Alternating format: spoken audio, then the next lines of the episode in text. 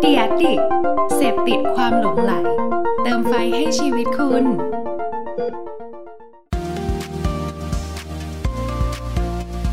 Addict Talk ชวนเพื่อนมาเล่า เมาส์มอยแบบเจาะลึก สวัสดีครับ ขอต้อนรับเข้าสู่ Addict Talk นะครับ รายการไลฟ์ของ Ad Addict นะครับ ที่เราเนี่ยจะเชิญชวนนะฮะเพื่อนๆ พี่ๆ ที่อยู่เบื้องหลังความคิดสร้างสรรค์เจ๋งๆ ต่างๆ นะครับ ไม่ว่าจะเป็นวงการโฆษณา วงการการตลาดนะครับ วงการธุรกิจเนี่ย มาพูดคุยกัน เมาส์มอยกันแบบสบายๆ นะครับ ประมาณ 1 ชั่วโมงเต็มแน่แน่นอนครับ เราก็จะเจาะลึกเนื้อหาที่เป็นประโยชน์กับเพื่อนๆ ด้วยนะฮะก็อยู่กับผมเช่นเคยครับ ผู้ดำเนินรายการทุกไลฟ์ที่ผ่านมานะครับ ตอนนี้วันนี้ตอนที่ 53 แล้วนะครับ หลายคนแบบโอ้โหทำมา 50 กว่าตอนแล้วก็ยังไม่มีหยุดนะฮะน่าจะทำไปเรื่อยๆนะครับแต่ว่าอาจจะมีการลดจำนวนเล็กน้อยนะครับ เหลือสักสัปดาห์ละวัน 2 วันนะครับ ยังไงในอนาคตเนี่ยก็มีสปิเกอร์นะฮะมีแขกรับเชิญที่น่าสนใจเนี่ยมาพูดคุยกับเราอีกเยอะแยะมากมายแน่นอน นะครับ โอเค วันนี้นะฮะผมจะไม่เกริ่นอะไรมากนะครับเพราะคิดว่าหลายคนเนี่ยน่าจะทราบกันดีอยู่แล้วนะครับ ว่าแขกรับเชิญของเราในวันนี้เนี่ยเขาจะมาในเรื่องที่เพื่อนๆน่าจะได้ประโยชน์เต็มๆกันแน่นอนนะครับ ดังนั้นมาพบเจอกับแขกรับเชิญของเรากันเลยดีกว่านะฮะพี่ทิพย์สวัสดีครับสวัสดีค่ะ สวัสดีค่ะ สวัสดีค่ะน้องเพิร์ด ก็หลาย ๆ คนน่าจะคุ้นหน้าคุ้นตาพี่ทิพย์นะครับ คุณครูทิพย์นะฮะที่สอนในโหเรื่องดิจิตอลเรื่องอะไรต่างๆนะครับ ก็ก่อนอื่นนะครับ รบกวนทางพี่ทิพย์ช่วยแนะนำตัวให้เพื่อนๆแอดดิกได้รู้จักเพิ่มเติมกันหน่อยครับอ่าโอเคก็สวัสดีชาว Ad Addict นะคะ สวัสดีน้องเพิร์ดด้วยก็พี่ทิพย์นะคะเป็นของเพจ Digital Tips Academy นะคะเพจ Digital Tips เนี่ยเราก็เป็นเพจที่มี passion ในเรื่องของ digital marketing เนาะเราก็จะทำ content ที่เกี่ยวกับเรื่องของ digital marketing social media การทำการตลาดออนไลน์นะคะอันนี้ก็เป็น part ของงานที่เราทำอยู่ แล้วก็นอกจากนี้คือเราก็ทำคอร์สสัมมนาต่างๆนะคะ แล้วก็ทำอีเวนต์ทำ conference บ้างนะคะตามความสนุกในแต่ละปีอะไรแบบนี้นะคะ ก็อันนี้ก็เป็นงานที่ทำอยู่ในปัจจุบันนี้ค่ะ อืมผมอยากจะถามพี่ทิพย์นิดหนึ่งคือจริงๆอะผมเจอกับพี่ทิพย์มาหลายรอบเนาะแต่เราไม่เคยมีโอกาสได้พูดคุยกันแบบเต็มๆแบบนี้นะฮะดังนั้นเนี่ยวันนี้ต้องขอบคุณพี่ทิพย์มากนะครับ ที่ให้เกียรติมาคุยกันหนึ่งชั่วโมงเต็มเลยนะครับ สิ่งที่เพื่ออยากรู้ครับพี่ทิพย์อยากจะทราบก่อนหน้านี้หน่อยว่าก่อนที่พี่ทิพย์จะมาทำ Digital Tips นะฮะหรือว่าจริงๆ หลายคนก็น่าจะรู้จักพี่ทิพย์ในฐานะของผู้บริหารเวิร์กพอยต์เหมือนกัน ก่อนที่จะมาทำทั้งปัจจุบันเนี้ยฮะพี่ทิพย์เคยทำอะไรมาก่อนบ้างอะครับ อ่าก็จริงๆจะบอกว่าเป็นคนที่มาไม่ตรงสายเนาะไม่รู้ว่ามีใครที่ฟังอยู่แล้วเป็นเหมือนพี่ทิพย์ไหมแต่ว่าจริงๆแล้วพี่เรียนจบเศรษฐศาสตร์นะคะ ก็จบ BE ที่ธรรมศาสตร์มา แล้วก็ไปต่อโทด้าน marketing กับ Management ที่อังกฤษ แต่ว่าตอนที่กลับมาทำงานจริงๆเนี่ยงานแรกเลยที่ทำก็คือทำ FMCG ก็อยู่ที่บริษัท Unilever นะคะ ก็ ตอนนั้นก็ดูแลผงซักฟอกบรีฟไอศครีมบอลอะไรแบบนี้ก็เป็น management trainee แล้วก็อยู่ใน FMCG อยู่สักพักหนึ่งอะนานละ แล้วก็เริ่มรู้สึกว่าอยากทำสื่ออยากมาอยู่ในวงการสื่อก็ไปสมัครงานที่ Workpoint สมัครเองเลยนะ ก็สมัครเข้าไปทำงาน ก็เปลี่ยนสายตัวเองจากที่ทำที่ Unilever มาก็ทำ consumer มาตลอด แล้วก็เข้าไปอยู่สายที่เป็นสื่อก็เหมือนเป็นนับหนึ่งใหม่เลย เพราะว่าคือตอนนั้นนะด้วยความที่อยากทำมาก ก็ไปทำงานโดยที่ยอมรับเงินเดือน ลดลงจากที่ตัวเองเคยได้เนี่ยประมาณ น่าจะเกือบเกือบครึ่งอะ่ะเพื่อจะเริ่มต้นใหม่ใช่ เพราะว่าเพราะว่าเราก็รู้สึกว่าเออเราไม่มีประสบการณ์ด้านนี้เลยเลยแบบเนี้ย ก็รู้สึกว่าอะไรก็ได้ที่เป็น opportunity ก็ทำนะคะ แล้วก็เข้าไปเริ่มทำงานตั้งแต่จุดนั้น ก็ทำงานตั้งแต่สมัยยังเป็นทีวีดาวเทียมมาจนกระทั่งประมูลดิจิตอลนะคะ จนกระทั่งกลายมาทำเป็นแผนกดิจิตอลจริง ๆ อันนี้ไม่เกี่ยวกับทีวีละ ก็มาทำเป็นงานต่างๆ ที่เป็นแบบ social media ออนไลน์ทั้งหลายอะไรแบบเนี้ย แล้วก็ส่วนตัวเองก็ทำธุรกิจส่วนตัวเป็นอาหารสุขภาพด้วยทำบนออนไลน์ ซึ่งไอ้ตรงจุดที่มาทำตรงเนี้ยแหละ มันเลยเป็นจุดที่ทำให้เราแบบเฮ้ยเราเริ่มเข้าใจละ เพราะว่าในขาที่เป็น corporate อะเราก็ดีลกับ partner อยู่แล้ว แต่ว่า สมัยก่อนเนี่ยมันก็เป็น corporate ใช่ไหมเพิร์ดมันก็ไม่ใช่ตังเราใช่ไหมแต่อันนี้พอมาทำธุรกิจตัวเองเนี่ยอันนี้มันตังเราละคือทุกบาททุกสตางค์ที่เราจะจ่ายไปเนี่ยเราต้องคิดเยอะมากเลย เพราะว่าเราไม่ได้เป็นคนที่มีทุนมาเยอะใช่ไหมคะ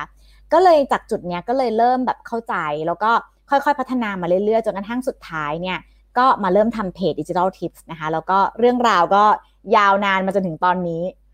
อืมตอนตอนนั้นพี่ทิพย์เริ่มทำดิจิตอลทิปขึ้นมานี่กี่ปีแล้วฮะ ถ้าย้อนกลับไป น่าจะประมาณ 3 ปีนะ น่าจะประมาณ 3 ปีก็เอ่อตอนนั้นเริ่มต้นจริงๆอะคือเริ่มต้นแค่อยากเขียน ก็เปิดเพจขึ้นมาแล้วอยากเขียน เพราะว่ารู้สึกว่า เราโชคดีตรงที่ว่าเรามีโอกาสได้เห็นหลายด้าน คือด้านหนึ่งเราเป็น SME แต่ว่าด้านหนึ่งเนี่ย พอเราทำงานเราก็มีโอกาสได้เจอ partner ใช่ไหมก็ทำงานแบบทำงานกับไลน์ตั้งแต่เขามีกันอยู่สี่ห้าคนอย่างเงี้ยทำงานกับ Facebook ตั้งแต่สมัยยังไม่มี Facebook ในประเทศไทยเลยแล้วก็สนิทกันสนิทกันคือทำงานกับ partner มาจนแบบต่างคนต่างไม่มีแฟนจนแต่งงานจนมีลูกจน partner ลาออกไปอยู่บริษัทอื่นอะไรเงี้ย เราก็เจอกันมาเรื่อยๆแบบนี้ก็รู้สึกว่า เออโชคดีจังเลย เพราะว่าเรามีโอกาสได้สัมผัสหลาย ๆ อย่างใกล้ชิดนะคะ เรามีโอกาสได้เช็คข่าวด้วยข่าวไหนจริง ข่าวไหนไม่จริง ฟีเจอร์ไหนออกใหม่เราก็ได้รู้ก่อน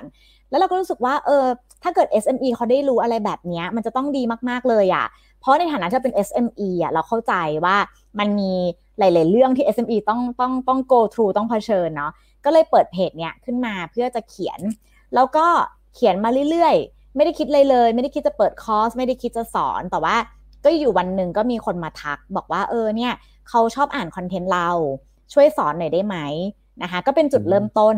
ก็ก็สอนแบบไม่ได้คิดอะไรมากก็เปิดห้องสตาร์บัคแล้วก็สอนเนี่ยเจ็ดแปดคน แต่ว่ามันก็เริ่มมาเรื่อยๆนะ คือมันก็เริ่มจากเจ็ดแปดคน เริ่มเป็นสิบเป็นยี่สิบเป็นสามสิบเป็นสี่สิบแล้วก็จนมาเป็นทุกวันนี้ค่ะ อืม อย่างตอนนี้คลาสที่พี่ทิพย์สอนเนี่ย มันจะมีคลาสอะไรบ้างอะฮะเผื่อหลาย ๆ คนสนใจอะพูดมาแบบนี้แล้วนะฮะอ๋อโอเค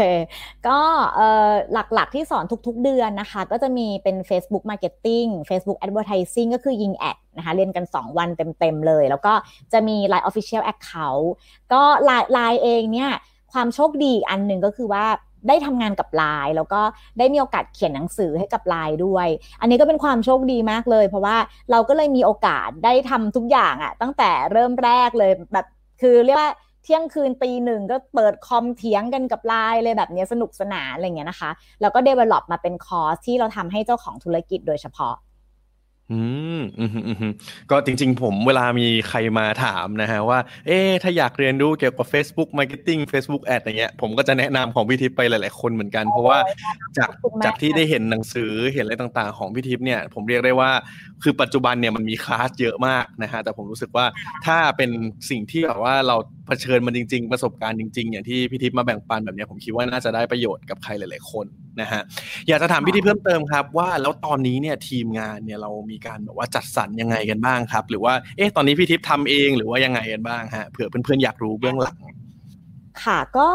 เออจริง ๆ ถ้าในเพจเนี่ยจริงๆเรามีน้องๆเหมือนกันนะ แต่ว่า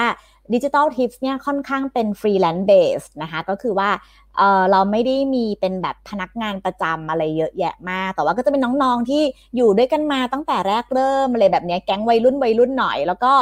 คอนเทนต์เนี่ยพี่ทิพย์จะมีคอนเทนต์ที่ทำเองทุกวัน คือคือทุกวันนี้ยังเขียนเองอยู่นะคะลงเองทุกวัน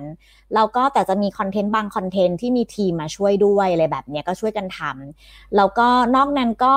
จริงๆ บังเอิญงานของเรามันมีหลายส่วนเหมือนกัน คือมันมีทั้งงานที่เป็นงานสอน งานที่เป็นงานคอนเทนต์ แล้วก็งานที่เป็นอีเวนต์นะคะ ก็จะแบ่งจัดสรรกันไปตามโปรเจกต์ น้องบางคนก็จะจอยเป็นโปรเจกต์อะไรแบบนี้ แต่ว่าโดยรวมๆแล้วไม่เยอะนะ ใช้คนประมาณสัก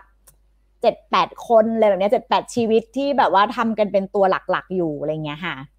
อืมอืมอืมมีอันหนึ่งที่ผมคิดว่าหลายคนน่าจะสงสัยครับพี่ทิพย์พอมันมีวิกฤตโควิดมาเนาะหลาย ๆ ธุรกิจเนี่ยก็ได้รับผลกระทบแน่นอน อย่างของทางดิจิตอลทิปส์เองอะครับ ของพี่ทิพย์นี่เป็นยังไงบ้างครับ พอมีโควิดมา โอ้โห จะเหลือหรอวะ คือใช้คำนี้เพราะว่าเราเป็นดิจิตอลก็จริงนะ แต่ว่าจริง ๆอะ เรารูปแบบธุรกิจเรามันเป็นอีเวนต์ซะเยอะ เพราะว่าการทำคลาสแต่ละคลาสก็คืออีเวนต์เพราะเราเจอกันจริง ๆ ใช่ไหมคะแล้วก็บังเอิญช่วงที่ก่อนโควิดจะมา เราก็กำลังจะจัดงานใหญ่ด้วย แล้ววันที่มันคือ 2 เมษาก็แบบโป๊ะเชะเลยอะโอ้โห เวลาจังหวะดีมากอย่างเงี้ยเพราะนั้นก็ก็กระทบเต็มๆเหมือนที่ทุกคนกระทบนะคะแล้วก็แต่ว่าเราก็โชคดีตรงที่ว่าหลายๆหลายๆส่วนของธุรกิจเราเนี่ยมันทำได้โดยที่ มันสามารถทำจากออนไลน์ได้ เช่นการสอนเนี่ยมันก็ยังพอจะสามารถบิดให้เป็นออนไลน์ได้อีเวนต์จริงๆ ถามว่าบิดเป็นออนไลน์ได้ไหมก็ทำได้นะอะเราก็สามารถทำ virtual ได้เพียงแต่ว่าตัวเราเองอะ่ะเราก็เลือกที่จะรอ เพราะว่าก็ยังอยากจะได้แบบเจอทุกคนอยู่ในบรรยากาศที่เป็น on ground โดยส่วนตัวเป็นคนชอบอีเวนต์ก็เลยก็เลยเลือกที่จะรอมากกว่าอะไรแบบนี้ค่ะ แต่ว่าก็ได้รับผลกระทบเฉกเช่นเดียวกับทุกคน แล้วก็ต้องปรับตัวเช่นเดียวกับทุกคนเช่นกัน อืมอืมอืมเพราะว่าจำได้เลยฮะ ตอนนั้นที่พี่ทิพย์บอกว่าช่วงต้นเมษายนเนาะที่กำลังจะจัดงานแล้วพวกผมก็ลุ้นกันเหมือนกันว่า เอ๊ะพี่ทิพย์จะเลื่อนหรือไม่เลื่อนหรือยังไงนะฮะซึ่งก็ล่าสุดนี้นะครับ ก็เป็นเป็นท็อปิกที่เราจะมาคุยกันในวันนี้แหละนะฮะที่เราเนี่ยก็จะมีการมาจัดอีกครั้งหนึ่งแล้วนะครับ นั่นก็คือ Digital SME Conference Thailand 2020 นั่นเองนะฮะที่มาที่ไปของไอเดียงานนี้มาจากไหนครับพี่ทิพย์ทำไมถึงอยากจะทำงานนี้ขึ้นมา ค่ะก็โดยส่วนตัวพี่ทิพย์เป็นคนชอบเรียนเนาะแล้วก็ชอบไปเข้างาน conference ต่างๆ นานามามากมายเลย ซึ่งในประเทศไทยเราหรือในต่างประเทศเนี่ยมันมี conference ดีๆ เยอะมากแต่ว่า จุดที่มันยังขาดหายไปคือเรารู้สึกว่าเอ๊ะมันยังไม่มี conference สำหรับ SME จริง ๆ คือสมมติว่าเรานึกถึงงาน SME เนี่ย เราก็จะนึกภาพว่าโอเค เป็นงานแล้วก็มาออกบูธแล้วก็มีคนมาขายของอะไรแบบนี้ที่ผ่านมามักจะเป็นแบบนั้นใช่ไหมคะ ซึ่งมันก็ดีนะ แต่หมายถึงว่าในเชิงของเราซึ่งเราทำ education น่ะเราก็จะยังรู้สึกว่าเฮ้ยฉันอยากได้อีกอะอยากได้อยากได้อีก อยากได้งานที่มันมาแล้วมันแบบ รวมทุกอย่าง รวมองค์ความรู้รวมทุกอย่างแล้วเราสามารถที่จะแบบเรียนได้อย่างจุใจมาก ๆ อันนี้ก็เลยเป็นเหตุผลที่อยากจะทำงานนี้ขึ้นมา เพราะว่าเรารู้สึกว่ามันมันยังขาดหายไปมันเป็นจิ๊กซอที่มันยังไม่มีนะคะ แล้วก็พอจะทำงานนี้ขึ้นมาเนี่ยก็เลยวางรูปแบบให้มันเป็นงานที่ SME มาแล้วเนี่ยสามารถได้ความรู้ไปครบจริง ๆ คือเราวางทั้งส่วนที่เป็นของแพลตฟอร์มที่มาพูดนะคะกูรูที่มาพูด แล้วก็มีตัวอย่างให้เห็นจริง ๆ ด้วยมี SME Hero ที่มาพูดอะไรแบบนี้อันนี้ก็เป็นที่มาที่ไปที่ที่เราทำงานนี้ขึ้นมาอืมอืมอย่างเงี้ยครับ พอตอนแรกเนี่ยผมเห็นใครหลาย ๆ คนเนี่ยน่าจะเห็นข่าวการจัดงานนี้นี่แหละนะครับ แต่ว่าตอนนี้เนี่ยพอมันมีการต้องปรับตัว ตอนนี้ทางพิทิพคือมีการจัดงานยังไงบ้างครับ ออนไลน์หรือว่าออนกราวหรือยังไงบ้างครับค่ะ ก็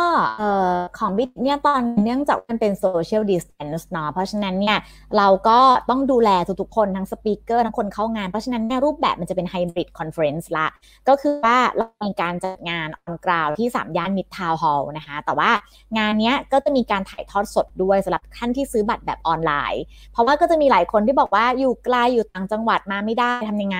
เราก็เลยทำแบบออนไลน์ขึ้นมาด้วย เพราะฉะนั้นเนี่ยการเรียนมันก็จะมี 2 รูปแบบ แรกก็คือมาเจอกันจริงๆใช่ไหมกับอีกแบบหนึ่งก็คือเรียนผ่านทางออนไลน์ ซึ่งมันจะมีทั้ง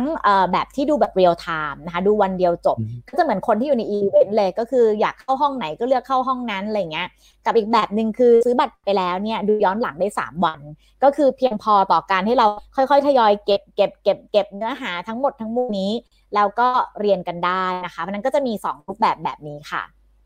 อืม แล้วเวลาที่งานณงานในวันนั้นนะครับพี่ทิพย์คือด้วยความที่พี่ทิพย์เกิดมาแบบนี้ผมคิดว่ามันน่าจะมีโอ้โหหลายเซสชันมาก ทางพี่ทิพย์มีการแบบว่าจัดแบ่งห้องหรืออะไรยังไงไหมครับณในงานวันนั้นนี่มันจะมีแบบว่าแบ่งห้องอะไรยังไงบ้างครับ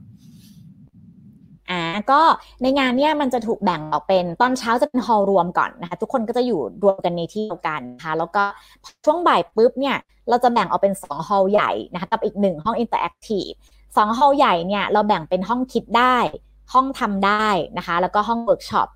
ก็คือห้องคิดได้เนี่ยเหมาะกับใครก็จะเหมาะกับเจ้าของธุรกิจนะคะเหมาะกับคนที่เป็น marketing คนที่เป็นคนต้องคิดต้องวางแผน ห้องนี้จะบอกว่าทำไมต้องทำจะบอก why นะคะ แล้วก็อีกห้องหนึ่งชื่อห้องทำได้ก็ตามชื่อห้องเลย ห้องนี้เราจะได้เจอกับ SME Hero ละ เราจะได้เจอกับคนที่ลงมือทำมาจริง ๆ แล้วเขาจะมาแชร์ tactic แชร์กลยุทธ์ แชร์วิธีการนะคะ ตัวอย่างอย่าง speaker ที่อยู่ในห้องทำได้อะเราจะได้เจอใครจะได้เจออย่างคุณต่อเพนกวินอีทชาบูก็จะอยู่ห้องนี้นะคะเราจะได้เจอกับคลาสคาเฟ่สมใจเครื่องเขียนนะคะก็จะอยู่ห้องนี้ด้วย อันนี้เป็นตัวอย่างเนาะหรือว่าถ้าเป็นอย่างแม่และเด็ก ก็เจออย่างละมุนเบบี้อะไรแบบนี้นะคะ ห้องคิดได้อย่างห้องแรกเมื่อกี้เนี่ยที่บอกว่าเป็นเจ้าของเขาเนี่ยก็เจอใครล่ะเจออย่างพี่แท็ปนะคะเจออย่างเอ่อด็อกเตอร์ต้าสกูลดิโอนะคะเจอพี่กล้าไวซ์ไซท์นะคะน้องเคนอะน้องเคนเนี่ยจะอยู่เออน้องเคนก็จะอยู่ห้องทำได้นะจริงๆแล้ว แต่ว่าก็คือเนี่ยแหละเขาก็จะถูกแบ่งหมวดหมู่กันว่าเออใครจะเป็นธีมแบบไหนนะคะ ส่วนห้องสุดท้ายเลยเนี่ยห้องนี้ก็ดีมากเหมือนกันนะ ห้องสุดท้ายคือห้อง interactive นะคะ ห้องเนี้ยคือเรียนหนังสือแบบ ประมาณว่าฉันอยากได้ tools มาแล้วกลับบ้านคือมีเลยอะห้องนี้เนี่ย LINE Thailand จะมาเปิดห้องสอนเลยนะคะ สอนอะไรบ้าง สอน Gain Friend Ad ใครที่ยังทำไม่เป็นเอาคอมพิวเตอร์มาได้เลยไลน์จับมือทำแล้วทำจนกว่าคุณจะเป็นด้วยนะคะ แก้ปัญหากันตรงนั้น เปิดคอมตรงนั้นนะคะ สอนเรื่องไลน์ OA สอนเรื่อง My Shop นะคะแล้วก็จะมีเวิร์กช็อปด้วย จะมี Amazon มาเจอพวกคุณนะคะใครที่อยากจะค้าขายแบบ cross border ก็จะอยู่ในห้องนี้ด้วยนะจะมีเอ่อ SM enabler นะคะที่มาช่วยสอนเรื่องเทคนิคทำยังไงที่จะทำธุรกิจเราสเกลได้นะคะทำ fulfillment ยังไง วางแผนยังไง เพราะฉะนั้นห้องนี้มาก็จะได้ของแจกเหมือนกัน แล้วก็ได้ได้เรียกว่าเปิดร้านกลับบ้านได้นะคะนี่ก็จะเป็นธีมที่เราวางเอาไว้ ดังนั้นเนี่ยสำหรับใครที่จะแพลนในการเข้างานนี้เนี่ยแนะนำจริง ๆ ว่าถ้าเป็นบัตรออนไลน์เนี่ย ซื้อแบบดู 3 วันจะคุ้มกว่า เพราะว่าบัตรมัน 2,500 แต่คือถ้าเกิดเทียบกับสปีกเกอร์ทั้งหมดที่ที่เราเอามาเนี่ยโอ้โหมันมันมันเกินราคามากๆเลย ก็แนะนำนะคะ อืมอืมอืมโหตอนแรกผมไม่คิดว่าจะยิ่งใหญ่ขนาดนี้นะครับ พอพี่ทิพย์เล่าให้ฟังเนี่ยเห็นเลยว่า มีทั้งในแง่ว่าให้เราเข้าใจทั้ง thinking mindset เลยตั้งแต่แรกเลยว่าการที่เราจะทำธุรกิจ SME อะไรต่างๆเนี่ยควรเข้าใจควรควรแบบว่าให้ความสำคัญกับอะไรบ้างนะครับแล้วก็ได้ลงมือทำจริง ๆ ด้วยนะฮะอย่างโหพี่ทิพย์บอกเลยให้เตรียมคอมมาได้เลยนะครับ แล้วอย่างเงี้ยครับ อืมอืม ค่ะ ใช่ใช่ใช่คือผมเห็นหลาย ๆ คนเหมือนกันว่าแบบเฮ้ยเขาอาจจะรู้โน้ตฮาวเนาะแต่ว่าอาจจะแบบไม่ไม่ไม่ได้เข้าใจจริง ๆ ว่าทำไมเราต้องทำสิ่งนั้นไปนะครับ ก็เรียกได้ว่าน่าจะตอบโจทย์ใครหลาย ๆ คนมาก ซึ่งจากที่พี่ทิพย์เกริ่น speaker ที่เป็นไฮไลท์แต่ละคนเหล่านี้มาฮะซึ่งพอผมไปดูเนี่ยโหมี 40 กว่าท่านนะครับ ทางพี่ทิพย์มีวิธีในการคัดเลือกสปิเกอร์เหล่านี้มายังไงบ้างครับ โอ้โห ก็เออเรียกว่า อย่าใช้ว่าคัดเลยต้องใช้คำว่าอัญเชิญเขามานะคะว่าแต่ละคนเขาก็แบบโอ้โหคิวยากเย็นกันมากเลยแต่ว่าใช้คำว่าอะไรดีคือที่เชิญมาเนี่ยก็คือว่าเราเราเลือกจากแบบนี้ค่ะ เราเลือกจากว่าเราคิดว่าวันนี้ SME ที่จะก้าวเข้าสู่ยุคดิจิทัลเนี่ยเขาควรจะต้องรู้อะไรนะคะแล้วเรื่องต่างๆที่เขาควรจะรู้เนี่ยมันมีเรื่องอะไรบ้างแล้วใครควรจะเป็นคนที่มาเล่านะคะเราก็เลือกจากแบบนี้แหละ แล้วเราก็เลือกมาเช่นสมมติเราบอกว่า เราพูดเรื่องของ Data เรื่องของข้อมูลเนี่ยอ่าแน่นอนนะคะ เราก็ได้เจอคนที่เก่งมากๆเรื่องของ Data เรื่องของเทคโนโลยีอย่างของดรต้าอย่างเงี้ยใช่ไหมคะเราได้เจออย่างคุณหนุ่ยจากเพจการตลาดวลตอนเราก็จะคิดจากแบบเนี้ยว่าเอ๊ะเขาควรรู้อะไรนะเขาควรรู้อะไรนะคะ หรือว่า ถ้าเราพูดอย่างเรื่อง social listening อะไรแบบนี้อะอันเนี้ยก็ต้องแบบก็ต้องพี่กล้าละใช่ไหมคะ คือสิ่งเหล่านี้มันจะถูกดีไซน์จากเนื้อหาก่อนว่า ณ ปัจจุบันนี้มีอะไรที่เขาควรจะรู้บ้าง จากนั้นเนี่ยวิธีการทำงานก็คือว่าเราก็จะมาไล่เรียงและ sequence ว่าแต่ละท่านเนี่ยพูดอะไร มันควรจะต้องฟังอะไรบ้างไล่จาก1 2 3 4 อะไรแบบนี้เพราะฉะนั้นเนี่ยเบื้องหลังจริงๆเนี่ยโอ้โหตอนนี้ทำงานกันหนักหนามาก เพราะว่าเราคุยกับ speaker ทุกคนเลย แล้วทุกท่านก็น่ารักมาก เพราะว่าอย่างเมื่อกี้เพื่อสักครู่เพิ่งจะวางสายจากพี่แท็บนะคะ ก็หัวข้อที่พี่แท็บจะมาพูดเนี่ยก็เป็นหัวข้อใหม่นะคะที่ไม่เคยพูดที่ไหนมาก่อน หัวข้อที่น้องเคน THE STANDARD มาก็จะเป็นหัวข้อใหม่คือทุกคนก็จะเป็นหัวข้อใหม่มาหรืออย่างหัวข้อของน้องเพิร์ดอย่างเงี้ยของน้องเพิร์ดก็จะมาพูดเรื่อง storytelling ใช่ไหมซึ่งเรื่องพวกนี้เนี่ยมันเป็นเรื่องที่เราวางเอาไว้ละว่า เอ๊ะ มันมีอะไรบ้างที่เขาควรจะรู้ ซึ่งบางครั้งเนี่ยสมมติเราบอกว่า เราไปฟังจากที่อื่นนะคะ บางทีอะมันฟังแล้วมัน มันอาจจะยังมีความรู้สึกว่า เอ๊ะแล้วมันยังไงต่อ แต่อันเนี้ยงานนี้จะมาจะมาเฉลย เพราะว่าทุกเรื่องที่เราพูดเนี่ยมันถูกคัดมาแล้วว่าเป็นเรื่องที่ SME เนี่ยจะต้องหยิบจับไปใช้ได้จริงๆนะคะเพราะนั้นเนี่ยเบื้องหลังก็จะทำลักษณะแบบเนี้ยที่เราทำงานกันอืมผมเชื่อว่าทางทีมตอนนี้น่าจะเหน็ดเหนื่อยกันมากๆนะครับหนักหนาใช้คำว่าหนักหนาเลยดีกว่าค่ะมีเพื่อนๆถามมาครับว่าอย่างนี้จะได้เข้าทุกห้องไหมถ้าไปคนเดียว ผมคิดว่าน่าจะเหมือนที่พี่ทิพย์แนะนำเมื่อสักครู่เนาะว่า เอ๊หรือว่าอาจจะต้องมีซื้อออนไลน์ไว้ย้อนดูหน่อยก็อาจจะดีเหมือนกันใช่ไหมฮะ หรือพี่ทิพย์แนะนํำยังไงครับเพราะว่าใช่ใช่คืออย่างนี้ค่ะคือถ้าเกิดว่าเราไปจริงๆแล้วเราจะบอกว่าถ้าเกิดท่านที่ไปในงานเนี่ยถ้าเป็นไปได้นะ ลองไปแบบ หาเพื่อนอะนะคะคือคืออาจจะลองหาเพื่อนหาทีมไปพร้อมกันหรืออะไรหรือไม่นะ หรือมันคือต้องวางแผน เดี๋ยวพอตารางออก ซึ่งตารางน่าจะออกประมาณ2อสวันนี้ละนะคะ พอตารางออกปุ๊บเนี่ยสิ่งที่ดีสุดเลยคือวางแผนเลยว่าช่วงไหนเราเข้า session ไหนอะไรแบบนี้แต่ว่าในงานเนี่ยเราก็จะมีการ recap เนื้อหาสำคัญสำคัญของแต่ละ part มารวบรวมให้อยู่แล้ว ก็พยายามจะให้ทุกคนได้ประโยชน์อย่างเต็มที่นะคะ แล้วก็ถ้าสมมติว่ารู้สึกว่าเอ๊ะไม่รู้ว่าหนูควรจะเข้า part ไหนยังไง จริงทักเข้ามาได้ แล้วก็เดี๋ยวทีมงานเราจะคอยช่วยแนะนำให้ด้วย อืมอืมอืมจริงครับอย่างที่พี่ทิพย์บอกว่าเวลาถ้าสมมติว่างานที่มันมีหลาย ๆ ห้องเนี่ย มันต้องวางแผนจริง ๆ นะฮะเพราะว่าเวลาอย่างผมไปแบบสมใช่สมัยที่ผมเคยไปของ Cannes Lions เนี่ยครับเขาแบบไม่ใช่แค่ห้องฮะแต่ว่าโหเขาจัดกันแบบเยอะมากๆครับ แล้วก็มีบูธจากแพลตฟอร์มอะไรต่าง ๆเนี่ยคือต้องวางแผนจริง ๆ ไม่งั้น ไม่งั้นเราถ้าเราเดินไปเดินมาเนี่ยจะไม่ได้อะไรเลยนะฮะต้องใช่ต้องมีการใช่วางแผนที่ชัดเจนแล้วก็ทำเวลาด้วย นะครับทำเวลาค่ะแล้วก็ต้องใส่รองเท้าผ้าใบนะเฟิร์สเนาะแนะนอ่าำใช่ใช่ใช่นะคะแนะนำเลยนะสาวๆงานเนี้ยส้นสูงเนี่ยไม่ต้องนะจ๊ะไม่ต้องเดินเยอะอืมแน่นอนนะคะ แล้วก็จะบอกแอบใบว่ายิ่งเดินยิ่งของแจกเยอะ อันนี้เป็นคำใบจากพิทิพย์ยิ่งเดินยิ่งของแจกเยอะ เพราะว่างานนี้เนี่ยอื้อหือ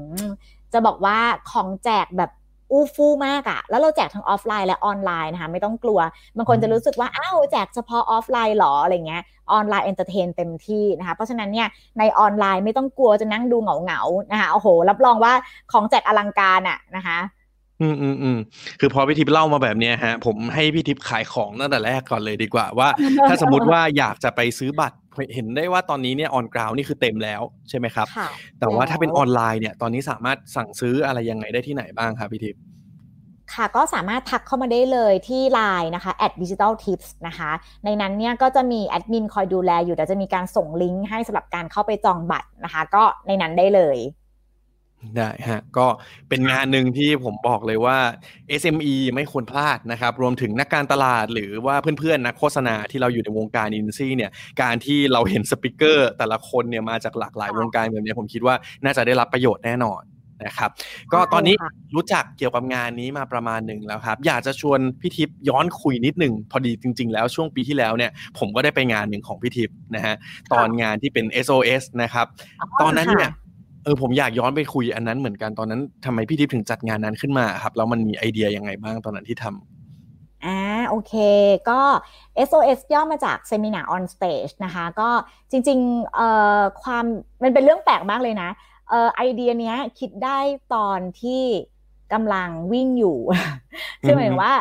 ก็จริงๆเป็นอย่างนี้คือพี่ทิปอะชอบพวกละครเวที แล้วก็แล้วก็โตมากับสายพวกเนี้ยโตมากับสายละครเวที ดูละครเวทีทำกิจกรรมตั้งแต่สมัยเด็ก ๆ แล้วก็ก็อยู่ในความคิดเรามาตลอดทีเนี้ยพอเรามาทำเรื่อง digital marketing เนี่ยเราก็รู้สึกว่าเอ๊ะทำยังไงให้มันง่ายนะทำยังไงให้มันสนุกทำยังไงให้แบบทุกคนรู้สึกว่าเฮ้ยมันง่ายมากๆเลยอะฉันก็ทำได้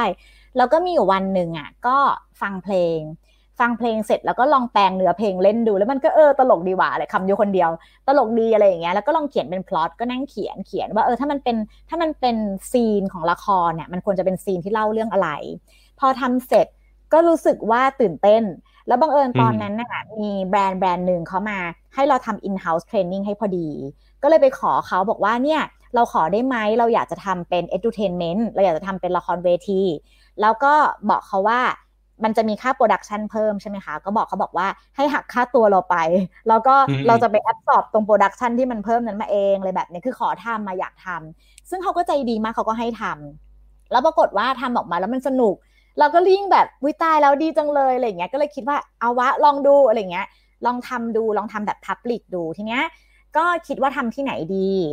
จริง ๆ ไม่ได้คิดอะไรมากเลย คือชีวิตนี้เนี่ยรู้จักอยู่ที่เดียวคือโรงละครเคแบงสยามพิคเนตเป็นที่เดียวที่รู้จักเพราะว่า เพราะว่าเป็นแบบบริษัทลูกของ Workpoint ใช่ไหมคะบริษัทโต๊ะกลม ก็แบบโอเคงั้นเราก็ทำโรงละคร KBank ไม่ได้คิดอะไรมากเหมือนกัน ไม่ได้คิดว่าเป็นเรื่องใหญ่อะไรเลย ก็คิดว่าเออก็จัดเนี่ยก็โรงละครพี่เราเราก็จัดของพี่เราอะไรแบบเนี้ยแล้วก็ทำ ปรากฏว่าตอนที่ทำโปสเตอร์ออกไปอะโปสเตอร์ตอนแรกก็ไม่ได้ไปถ่ายรูปด้วย ก็มีคนไล่บอกว่าเออไปถ่ายรูปใหม่หน่อย มันไม่มีจะทำโปสเตอร์ก็ถ่ายรูปแล้วก็ลงแปะเป็นหนึ่งอัน ปรากฏว่า เอ้ย คนดูแบบคนดูตกใจอะไรเงี้ย เราก็เริ่มตกใจไปด้วยว่าเอ้ยทำไมมันดูเป็นเรื่องใหญ่อะไรเราไม่ได้คิดอะไรมากอะไรเงี้ย แต่ก็พอทำจริง ๆ ก็ก็สนุกดีค่ะ เพราะว่าตอนที่เราโปรโมทไปเนี่ยเราพูดแค่ว่า edutainment เราไม่ได้บอกว่ามันคืออะไร คนก็คงซื้อเข้ามาแบบไม่รู้หรอกว่าจะเจออะไรอะไรอย่างเงี้ยใช่ป่ะแต่ว่าอืมอืมเอาเข้าจริงๆวันนั้นมันก็คือการบรรยายแล้วก็สลับกับมิวสิควลบรรยายสลับกับมิวสิควลอะไรแบบเนี้ยก็ก็สนุกแล้วก็รู้สึกว่าดีใจที่ได้ลอง เพราะว่าณวันที่ทำอะบอกเลยว่าไม่รู้จะเป็นยังไง คือไม่ไม่รู้ว่าจะรอดไหมด้วย แต่ว่ารู้สึกว่าเอาวะขอสักตั้งหนึ่งขอลองหน่อยอะไรเงี้ยก็เลยเกิดเป็น SOS ขึ้นมา อืมแต่วันนั้นเนี่ยพอผมได้มีโอกาสไปอยู่ในงานนั้นจริงๆอะผมเลยแบบโอ้ยมันเป็นอะไรที่แปลกใหม่มากๆนะฮะเลยเมื่อสักครู่เลยอยากให้พี่ทิพย์เล่าถึงงานนี้เหมือนกัน เพราะว่าจริงๆแล้วก็เป็นงานหนึ่งที่น่าสนใจแล้วผมก็เชื่อว่าอะ SOS มาแล้ว ปีนี้เป็นแบบดิจิตอล SME Conference แล้วในอนาคตต่อไปเนี่ย น่าจะมีงานดีๆ จากที่พี่ทิพย์จัดอีกแน่นอนนะครับ โอเค เรามาแวะ พักกันโฆษณาสักนิดหนึ่งดีกว่านะฮะก็ทุกครั้งที่ผมเชิญแขกรับเชิญของเรามาเนี่ยจะให้กันบ้านไว้นะครับ ซึ่งพิทิพก็ได้กันบ้านเหมือนกันนะครับ ว่าไหนๆมาออกสื่อของแอดดิกแล้วนะครับ อยากจะชวนคุยเกี่ยวกับโฆษณานิดหนึ่งนะฮะว่าทางพิทิพเองมีผลงานโฆษณาอันไหน ผลงานการสื่อสารอันไหนที่เฮ้ยเรารู้สึกชื่นชอบเป็นพิเศษ แล้วก็อยากจะมาแบ่งปันเพื่อนๆ ได้รู้จักกันบ้างครับ วันนี้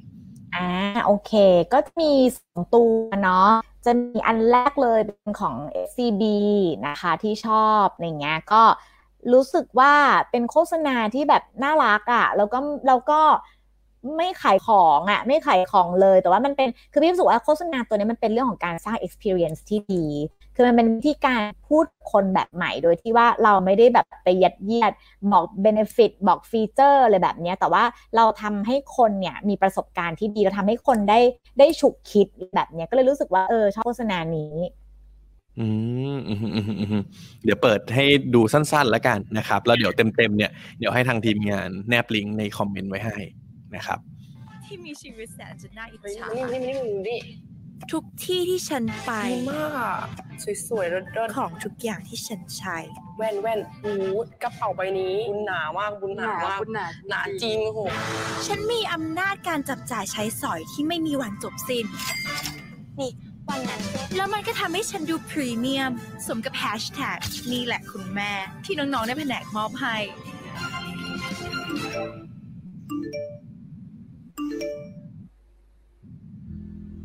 แต่แท้จริงแล้ว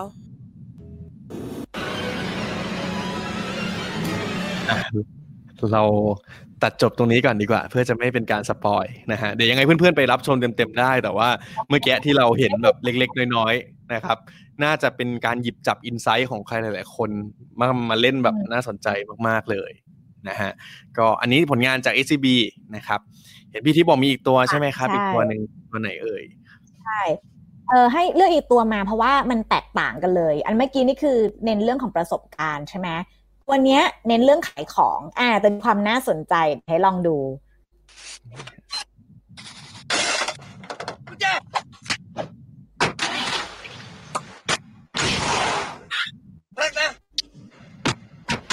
ยุคนี้มันต้องแข่งกับเวลา เราเข้าใจ เอาสีสวัสด์เงินติดล้อสวัสดี สินเชื่อจำนำทะเบียนรถทุกประเภท มาเช้า รับเงินเย็น สีสวัสด์เงินติดล้อ อืม อันนี้ก็รวดเร็วรวดเร็ว อันนี้ขายของจริงจังนะได้รางวัลด้วยนะตัวเนี้ย อืมอืมอืมอืมผมผมว่าสมัยนี้ไม่ค่อยเห็นงานแบบนี้เนาะอืมอืมอืมอืมอืมใช่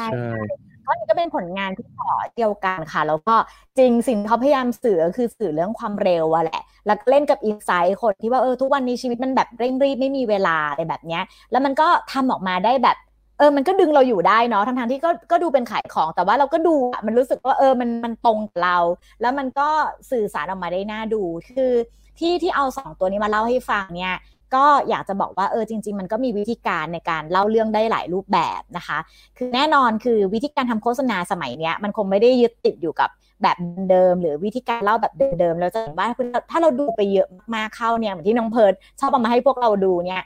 มันก็จะได้เห็นว่าเออมันมีวิธีการในการเล่าวิธีการนำเสนอหลายแบบมากเลย ไม่ได้จำเป็นว่าการขายของจะต้องน่าเบื่อ ถ้าเราทำขายของแต่เราสามารถเล่าได้สนุก มันก็สนุกได้เหมือนกันนะอะไรแบบเนี้ยค่ะ อืมอืมอืมแล้วในมุมมองของพี่ทิพย์ครับ คิดว่าถ้าพูดถึงอะโฆษณาหรือว่าในมุมของการตลาดการสื่อสารก็ได้ครับ ในอนาคตเนี่ยพี่ทิพย์คิดว่ามันจะมีอะไรที่มันเปลี่ยนแปลงไปจากทุกวันนี้อีกบ้างอะครับอ่าโอเคก็อย่างแรกเลยอะค่ะก็คือเรื่องของการทำโฆษณาเนี่ยเราน่าจะได้เห็นอะไรที่เป็นลักษณะที่เป็น personalize มากยิ่งขึ้นนะคะ customize มากยิ่งขึ้นว่ามันชัดเจนมากเลยว่าตอนเนี้ย เราอะเจอโฆษณาเยอะมากถูกไหม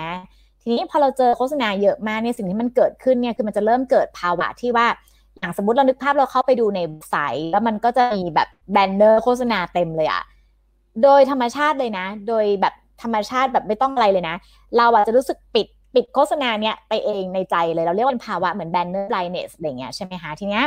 ก็เลยจะบอกว่าโฆษณายุคต่อไปมันเริ่มมีความเป็น personalize มากขึ้น การทำชิ้นงานโฆษณา มันจะไม่เหมือนสมัยก่อนที่เราทำ print ad หนึ่งอัน หรือว่าโฆษณาหนึ่งชิ้นแล้วเราก็ blast มันออกไปอะไรเงี้ยจะไม่ใช่ละ แต่มันจะเป็นการทำโฆษณาที่มีความเฉพาะเจาะจง รู้เลยว่าพูดกับใคร รู้เลยว่าพูดเรื่องอะไร ชิ้นงานโฆษณาจะไม่มีชิ้นเดียวแน่ๆ ต่อให้สินค้าตัวเดียวกัน มันก็จะถูกแยกย่อยนะคะ segmented มากขึ้น อันเนี้ยเป็นสิ่งหนึ่งที่คิดว่าน่าจะได้เห็นมากขึ้นในอนาคต แล้วก็อันที่สองก็คือว่าการใช้แพลตฟอร์มก็จะมีความหลากหลาย เนาะก็เหมือนอย่างวันนี้เราดูน้องเพิร์ดใน Facebook แล้วเราก็ไปดูเพิร์ดใน TikTok ด้วยอะไรแบบนี้คือ แต่ละคนจะเริ่มมีช anel ที่กระจายแล้วก็หลากหลายมากยิ่งขึ้นนะคะ แล้วคอนเทนต์เนี่ยมันก็จะถูกทำให้เหมาะกับแต่ในแต่ในแต่ละอันมากขึ้นเหมือนอย่างที่เราพี่ที่ไปดูเพิร์ดใน TikTok อะก็มันก็จะสนุกอีกแบบหนึ่งอย่างเงี้ยถูกไหมก็จะคนละรสชาติกัน เพราะฉะนั้นเนี่ยมันก็จะมีความผสมผสานระหว่างแพลตฟอร์มมากยิ่งขึ้นนะคะ แล้วก็สุดท้ายเลยเนี่ยคือพี่ทิพย์คิดว่า มันจะเป็นเรื่องของการสร้าง experience มากขึ้น เพราะว่าเหมือนอย่างที่เราคุยกันไปตอนแรกว่า ตอนนี้คือมันคงไม่ใช่ยุคที่แบรนด์จะมา hard sell อีกต่อไปอะมันจะเป็นยุคที่มันพูดถึงเรื่องของการสร้างความทรงจำที่ดี ภาพจำที่ดี experience ที่ดีอย่างเงี้ยสิ่งเหล่านี้ก็จะถูกนำมาพูดถึงมากขึ้น ซึ่งทั้งหมดทั้งมวลที่พูดมา 3 ข้อนี้เนี่ยมันจะทำไม่ได้เลยถ้าเราไม่มี Data นะคะก็จะกลับมาที่เรื่องของความเข้าใจลูกค้า เรื่อง Insight เรื่องการเก็บ Data เนี่ยก็จะวนกลับมาละนะคะ อืมอืมอืมเพราะเนี่ยจริง ๆ เวลาคุยกับพี่ทิพย์นะฮะคือผมเนี่ยเมื่อกี้ลิสต์คำถามเพิ่มเติมแต่พี่ทิพย์ก็ตอบมาหมดเลยนะฮะเพราะว่าเนี่ยจริงๆผมผมผมคิดไว้แล้วอาจจะเดี๋ยวจะถามพี่ทิพย์เรื่องแพลตฟอร์มเดี๋ยวจะถามพี่ทิพย์เรื่อง Data แต่ว่าพี่ทิพย์ดักมาหมดแล้วนะครับอยากจะขยายความแพลตฟอร์มเพิ่มเติมนิดนึงครับพี่ทิพย์ว่าโอเคแน่นอนว่าช่วงหลังๆเนี่ยเราเห็นแหละว่า Tik t o อกกำลังมาแรงนะครับตอนนี้แพลตฟอร์มอื่นๆเนี่ยฮะเราก็จะเห็นฟีเจอร์ใหม่ๆ อย่างที่พี่ทิพย์น่าจะคุ้นเคยอย่างของ Facebook อย่างของ Line อย่างเงี้ยครับตอนนี้ถ้าสมมติว่า SME เพื่อนๆฟังกันอยู่เนี่ยมีมีฟีเจอร์อะไรใหม่ๆ ที่อยากจะมาแนะนำให้รู้จักเพิ่มเติมไหมครับอืมโอ้โห มีเยอะมากเลยอะก็ เอ่อถ้าพูดถึงคนที่ออกฟีเจอร์ใหม่ทีสุดช่วงนี้ก็น่าจะเป็นไลน์นะคะที่ออกเยอะมาก ล่าสุดออก OA call มาถูกไหมตอนนี้ลูกค้าสามารถโทรหา เราผ่านตัว Line OA ของเราได้แล้ววิดีโอ call ก็ได้ call ธรรมดาก็ได้นะคะ แปลว่าถ้าสมมติวันนี้พี่ทิพย์ไปติดตาม Line OA ของร้านอาหารหรือร้านเบเกอรี่หรืออะไรสักอย่างหนึ่งแล้วพี่ทิพย์อยากจะคุยกับเขาพี่ว่าแค่กดแล้วก็โทรหาเขาได้เลยก็ง่ายขึ้นนะคะ My Shop อะหลาย ๆ คนน่าจะคุ้นเคยแล้วนะคะ เราสามารถที่จะมีเหมือนเว็บไซต์อีคอมเมิร์ซของตัวเองได้เลย แต่ว่าข้อดีคือว่า experience มันดีขึ้นมัน stop นะคะมันมันหยุดอยู่ที่เดียวเลย ลูกค้าไม่ต้อง เข้ามาคุยในไลน์แล้วก็ออกไปโอนในแบงก์แล้วก็กลับมาใหม่อะไรแบบนี้ทุกอย่างมัน seamless ละมันอยู่ในที่เดียวกัน อันนี้น่าจะเป็นปรากฏการณ์ใหญ่ ๆ ที่จะเปลี่ยนอะไรได้อีกหลาย ๆ อย่างนะคะ หรือว่าถ้าเป็นอย่างถ้าเป็นอย่างอีกอันหนึ่งที่เพิ่งจะออกมาเหมือนกัน อย่างเช่นว่าเจ้าของร้านค้าในไลน์ชอบถามว่าเมื่อไหร่จะมีสติกเกอร์เนี่ยตอนนี้ซื้อสติกเกอร์ได้ละนะคะซื้อสติกเกอร์แล้วก็ส่งสติกเกอร์ให้ลูกค้าได้แล้ว ก็เรียกว่าฟีเจอร์ออกมาแบบแทบจะ เดือนหนึ่งต้องมี2อสตัว ถ้าเป็น Line นะคะ ส่วนอันอื่นๆก็ถ้าเป็น IG นะคะเราก็ยัง encourage ให้ใช้ อย่างเช่นพวก IG Story IG TV นะคะถ้าอยากจะให้ช่องโตเร็วเนี่ยใช้พวกนี้หรือ IG Live อะไรแบบนี้ก็น่าจะเป็นอะไรที่ตอบโจทย์ได้เยอะอยู่นะคะอืมแสดงว่าเราต้องติดตามไม่หยุดนิ่งเนาะเพราะอย่างที่พี่ทิพย์บอกว่าแค่เฉพาะไลน์เองทุกเดือนก็มีอะไรออกใหม่มาตลอด โอ้โหไลน์เนี่ยไลน์นี่เป็นแพลตฟอร์มที่ขยันอัปเดตฟีเจอร์มากอะแล้วเราชอบอัปเดตฟีเจอร์วันไหนรู้ป่ะวันที่เราสอนวันอื่นจะไม่อัปเดตนะวันไหนก็ตามที่เราอยู่หน้าคลาสแล้วอะไลน์จะต้องมีฟีเจอร์ออกใหม่ให้เราตื่นเต้นเลยอะก็ชอบแซวเขานะคะ เยอะมาก อืม ผมคิดว่าหลายคนน่าจะอยากรู้ครับพี่ทิพย์ว่าอะถ้าสมมติว่าเราอาจจะไม่มีโอกาสคุยกับทางไลน์โดยตรงหรืออะไรอย่างเงี้ยครับ แล้วเราจะสามารถอัปเดตหรือว่าติดตามเนี่ยฮะสิ่งที่มันมาใหม่ ๆ ในแง่ของแพลตฟอร์ม หรือว่าในแง่ของเทรนการตลาดต่างๆ จากที่ไหนได้บ้างครับ ถ้าถ้าเป็นในมุมพี่ทิพย์ปกติทางพี่ทิพย์จะมีเหมือนวิธีในการอัปเดตยังไงบ้างครับ จริงๆไลน์นี่เราไปติดตามใน มันมีได้หลายช่องทางนะคะ มันก็จะมีของเขาจะมีไลน์ทีวีนะคะ ที่เป็น part ที่เป็น Line for Business พวกนี้ไปตามได้แฟนเพจที่ชื่อว่า Line for Business นะคะ แล้วก็จะมีตัว Line Official Account ของ Line เองด้วยนะคะ ชื่อว่า Line Biz TH พวกนี้เราไปติดตามได้เลย เพราะว่าเวลาที่เราไปติดตามเขาแล้วเนี่ย เราได้ข้อมูลข่าวสารเร็วมาก เดี๋ยวเขาก็จะมาละอะเดี๋ยวมีคอร์สฟรี เดี๋ยวมีหนังสือออก เดี๋ยวมีนู่นมีนี่อะไรแบบนี้คือเขาเองก็พยายามจะ educate เราเยอะมากนะคะ จริงๆแล้วแต่ละแพลตฟอร์มอาจจะมีเลยอย่างสมมติ Facebook เนี่ยก็จะมีเพจที่ชื่อว่า Facebook for Business ใช่ไหมคะ ซึ่งตรงนี้คอนเทนต์เยอะมากด้วย เราก็ไปตามได้ละ เดี๋ยวเขาก็จะมาละ ช่วงที่ผ่านมานี่ไลฟ์กันเป็นซีรีส์มาเลยอะ่ะ เพราะนั้นพวกนี้เป็นความรู้ฟรีที่หาได้ใกล้ตัวหรือว่า Google อะ Google เองก็มีคอร์สฟรีนะคะ ได้ cert ด้วยอะไรแบบนี้ ซึ่งเหมือน Ad Addict็จะมีเคยทำคอนเทนต์ไว้เนาะ ก็จะบอกไว้ว่าเรียนยังไงอะไรแบบนี้ได้ cert ฟรีไปฉะนั้นตรงนี้เนี่ย พี่ทิพย์คิดว่าจริง ๆ เราแค่ลองติดตามดูว่าแต่ละที่เนี่ยเขามีซอสของเขาที่ไหน แต่ว่าเหมือนบอกค่ะว่าถ้าเป็น Line เนี่ยเข้าเพจ Line for Business นะคะ แล้วก็ Google ก็จะมีจำชื่อไม่ได้ละ เดี๋ยวเดี๋ยวขอไปหาให้นิดนึง แต่ว่ามันจะมีของเขาว่าที่เราเข้าไปเรียนฟรีได้เลยพวกเนี้ย อืมอืมอืมอืมดังนั้นเราต้องขวนขวายนะครับ มันมีของฟรีเยอะมากที่พร้อมให้เราเนี่ยเข้าไปเรียนรู้อยู่ ใช่ แต่ว่าหลาย ๆ คนเนี่ยก็อาจจะคิดว่าเฮ้ยเวลาเราจะเรียนต้องไปเรียนแบบตามคอร์สตามนู้นตามนี้อย่างเดียว แต่ว่าแน่นอนว่าถ้าไปเรียนทั้งสองทางเนี่ย มันก็จะยิ่งได้เต็ม ๆ นะครับ พอพอพี่ทิพย์เมื่อกี้พูดถึงพวกใบ certificate ต่างๆ เนี่ยเลยมีคำถามหนึ่ง ซึ่งผมคิดว่าวันนี้ผู้ชมผู้ฟังหลายคนน่าจะสนใจเหมือนกันว่าเฮ้ยจริง ๆ แล้วเนี่ยเวลาที่พูดถึงการทำงานในปัจจุบันนี้อย่างที่เราคุยกันมาตลอดเนี่ยฮะเรื่องดิจิตอลมันสำคัญมากๆ ถ้าวันหนึ่งตอนเนี้ยฉันอยากจะย้ายสาย หรืออะน้องๆจบใหม่อยากจะทำงานในสายดิจิตอลแบบเนี้ยครับทางพี่ทิพย์มีคำแนะนำยังไงบ้าง หรือในมุมในมุมของพี่ทิพย์เองเวลาที่รับน้องๆเข้ามาทำงานเนี่ยครับเราจะเลือกจากยังไงบ้างครับอืม เออจริงๆอะถ้ามี cert ได้ก็จะง่าย คือหมายถึงว่าถ้าถ้ามี cert ได้ก็ไม่ต้องพูดอะไรเยอะนึกออกไหมคะ แต่ว่าถามว่าจำเป็นเสมอไปไหมก็ไม่ได้จำเป็นเสมอไป คือคือจริง ๆ น้องๆหลาย ๆ คนที่เรารับเข้ามาก็ บางทีก็เป็นเด็กใหม่เลยก็มีนะคะ บางคนก็ไม่ได้มี cert ไม่ได้มีอะไรก็มาปั้นกันเองทีหลังอะไรแบบนี้ซึ่งซึ่งจริง ๆ แล้วกลุ่มหลังเนี้ยจะมีเยอะกว่ากลุ่มแรกที่มี cert มาแล้วอะไรแบบนี้ทีเนี้ยเอ่อถ้าสมมติว่าสำหรับใครที่อยากจะทำงานสายนี้เนี่ยจริง ๆ แล้วปกติคำถามที่เราถามอะมันจะอยู่ในชีวิตประจำวันที่เราทำเนี่ยแหละเช่นเราก็จะถามละรู้เรื่องนี้ไหมรู้เรื่องนั้นไหมเขามี passion แค่ไหน เพราะว่าคุณสมบัติของเด็กที่จะทำดิจิทัลได้ดีเนี่ยหนึ่งคือต้องเป็นเด็กแบบ เป็นเด็กแบบซนๆอยากรู้อยากเห็นนิดนึงอันนี้เป็นคุณสมบัติแรกเลยเวลาเราเลือกน้องเขาทำงานเนี่ย เราจะชอบดูว่าตาเขาเป็นประกายหรือเปล่าอะไรอย่างเงี้ยเขา alert ไหมเขาก็ตามข่าวไหมเขารู้ไหมว่าเกิดอะไรขึ้น เพราะว่าพอทำงานจริง ๆ แล้วเนี่ยดิจิตอลมันไม่ได้เป็นเส้นตรง คือมันไม่มันจะไม่มีคนมาบอกเราหรอกว่า 1 2 3 4 เขาจะต้องเป็นเด็กที่สมมติอย่างเช่นนะคะ สมมติเราบอกว่าเราจะเข้ามาทำเป็นอ่าเราจะมาเป็น content manager อย่างเงี้ย แล้วเราจะมาดูแลคอนเทนต์ในแต่ละแพลตฟอร์มคำถามก็คือว่าทุกวันเนี้ย ตัวเขาเองอะเขาหมกมุ่นกับแพลตฟอร์มเหล่านี้มากแค่ไหนเขาดูเยอะไหมเขาดูอะไรเขาตามข่าวสารที่ไหนนะคะ แล้วเขาทำอะไรบ้างเนี่ยเป็นสิ่งที่เราจะถามนะคะ เพราะฉะนั้นเนี่ยจริงๆแล้ว skill เป็นเรื่องที่พัฒนาได้ไม่ยาก แต่ว่าสิ่งที่ยากกว่าคือเขาอะจะต้องมีความอิน จะต้องมีความชอบ เพราะว่าดิจิตอลเป็นเรื่องที่เปลี่ยนเร็วเหมือนที่เมื่อกี้น้องเพิร์ดบอก ทีเนี้ยถ้าสมมติว่าเราไม่อินหรือเรารู้สึกว่าแบบอะไรอะเปลี่ยนอีกละรำคาญอะไรอันนี้อันนี้อันนี้จะไม่ใช่ไม่ใช่ลักษณะ ที่เหมาะกับการทำดิจิตอลละเพราะว่าถ้าเราอยู่กับมันเราจะรู้ว่ามันได้ทุกวันนะคะ ซึ่งเราต้องสนุกไปกับมัน อันนี้จะเป็นคุณสมบัติแรกเลยที่เราดู แต่ถามว่าถ้าตอนแรกไม่ได้ cert มานะคะแต่มีใจมาแล้ว alert มาก ๆ เรื่อง cert เป็นเรื่องที่ตามมาได้ทีหลัง อืม เพราะว่าจริง ๆ ผมกลัวว่าใครหลาย ๆ คนเนี่ยอาจจะแบบกังวลว่าเอ้ย ฉันไม่เคยมี cert เลย ฉันจะสามารถทำงานในสายนี้ได้ไหมนะฮะก็อย่างที่พี่ทิพย์บอกว่าถ้าสมมุติว่าใจเราอยากทำจริง ๆ เราขวนขวายเราตั้งใจตาเราเป็นประกายแสดงออกถึงความแบบเฮ้ยความอยากรู้อยากเห็นในด้านนี้จริง ๆ แล้วเนี่ยแน่นอนว่าก็สามารถมีโอกาสทำงานในสายนี้ได้เหมือนกัน นะครับค่ะมีอีกเรื่องหนึ่งที่ที่อยากจะสอบถามพี่ทิพย์ครับ เมื่อสักครู่พี่ทิพย์ก็เกริดมาให้เราได้ได้รู้แล้วแหละว่าจริง ๆ เรื่อง Data หรือว่าข้อมูลต่างๆเนี่ยครับมันสำคัญมากๆ ซึ่งผมเชื่อว่าหลาย ๆ คนอะไม่ว่าจะเป็นเป็นธุรกิจขนาดใหญ่ขนาดเล็กนะฮะพอพูดถึง Data มาเนี่ยวิเริ่มแบบ หูมันน่าจะเป็นเรื่องที่ซับซ้อน ไม่อยากจะเข้าใจ ไม่อยากจะไปอยู่ในโลกนี้เลยนะฮะอ่าพี่ที่มีคำอ่าแนะนำยังไงบ้างว่า ถ้าสมมติว่าโอเค เรารู้แล้วแหละว่า Data มาสำคัญ แต่ไอตอนเก็บ Data ไอตอนแรกเนี่ยครับที่เขาพูดกัน Big Data เนี่ย ผมคิดว่าคงไม่ไปถึงตรงนั้นหรอก แต่ว่า Data อะไรบ้างครับ ที่ที่เป็นพื้นฐานที่เราควรทำความเข้าใจหรือว่าควรจะเก็บไว้บ้างอะครับในมุมของพี่ทิพย์อ่าโอเคอุ้ยคำคำถามนี้ดีมากเลยก็ เออเอาง่ายๆแบบนี้สมมติว่าวันเนี้ยเราเราขายของนะคะเราเป็นเจ้าของธุรกิจเนี่ยคำถามง่ายๆที่เราต้องตอบให้ได้ เช่น ทุกวันเนี้ยอะไรขายดีสุดนะคะ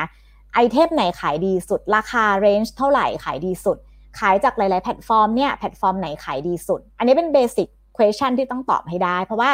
เออบางครั้งมันจะเป็นอย่างนี้บางครั้งอะจะมี หลาย ๆ คนที่รู้สึกว่าใช้ความรู้สึกบอกใช่ปะเช่น เอ้ย ช่วงนี้เป็นไงบ้างขายดีไหมเออ ก็ดีนะ ก็แบบเออ ก็เรื่อยๆ อ้าว ตัวไหนขายดี เออ ก็ประมาณแบบเท่า ๆ กันเลย จริงๆมันอาจจะไม่ได้เท่า ๆ กันก็ได้ ทีนี้การรู้ Data มันช่วยเราเรื่องอะไร อันที่หนึ่งนะคะให้เราเนี่ยแม่นยำขึ้นนะคะ ยกตัวอย่างเช่น สมมติเราต้องสต็อกของคำถามคือเราไม่รู้ว่าอะไรขายที่สุดเนี่ย เราก็ต้องสต็อกทุกอย่างถูกปะแต่ถ้าในความจริงเรารู้ว่า เอ้ย มันบางไอเทมที่มันขายดีกว่า เราจะได้ลด การกองเงินไปของที่มันไม่ได้ขายดีหรือขายเร็วเนี่ยแล้วมาโฟกัสส่วนที่มันเร็วกว่าไหมอะไรเงี้ยหรือว่าถ้าเรารู้ว่าแพลตฟอร์มไหนขายดี เราจะได้ทุ่มเทพลังงานของเราอะไปที่แพลตฟอร์มนั้นถูกไหมคะเนี้ยอันนี้มันเป็นจริง ๆแล้วเนี่ยถามว่าเราจะไม่รู้ Data ได้ไหมก็ได้นะคะ แต่ว่าในระยะยาวเนี่ยมันก็จะทำให้เราเสียเปรียบ คือพูดง่ายๆว่าถ้าเราทำธุรกิจ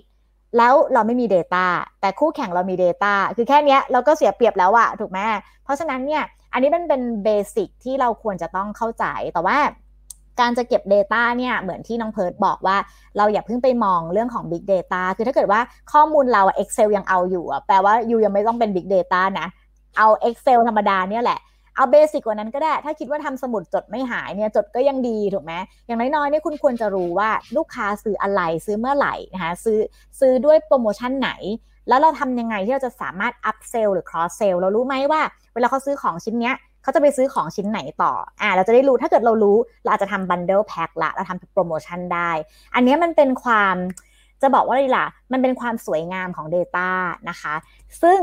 มันไม่ต้องเยอะหรอก คือต่อให้ Data เล็ก ๆ น้อยๆ ขอให้คุณมีเนี่ย เราก็จะบอกว่า small data is beautiful นะคะ เช่น ขอให้รู้แค่นี้แหละ ไอ้สองสาม element ที่เราบอกไปเนี่ย แค่นี้ก็ช่วยได้มากแล้ว ทีเนี้ยพอเราเริ่มเห็นผลผล คือหมายว่าเราเริ่มเห็นความสวยงามของมันว่า เช่น เราจะได้รู้ว่า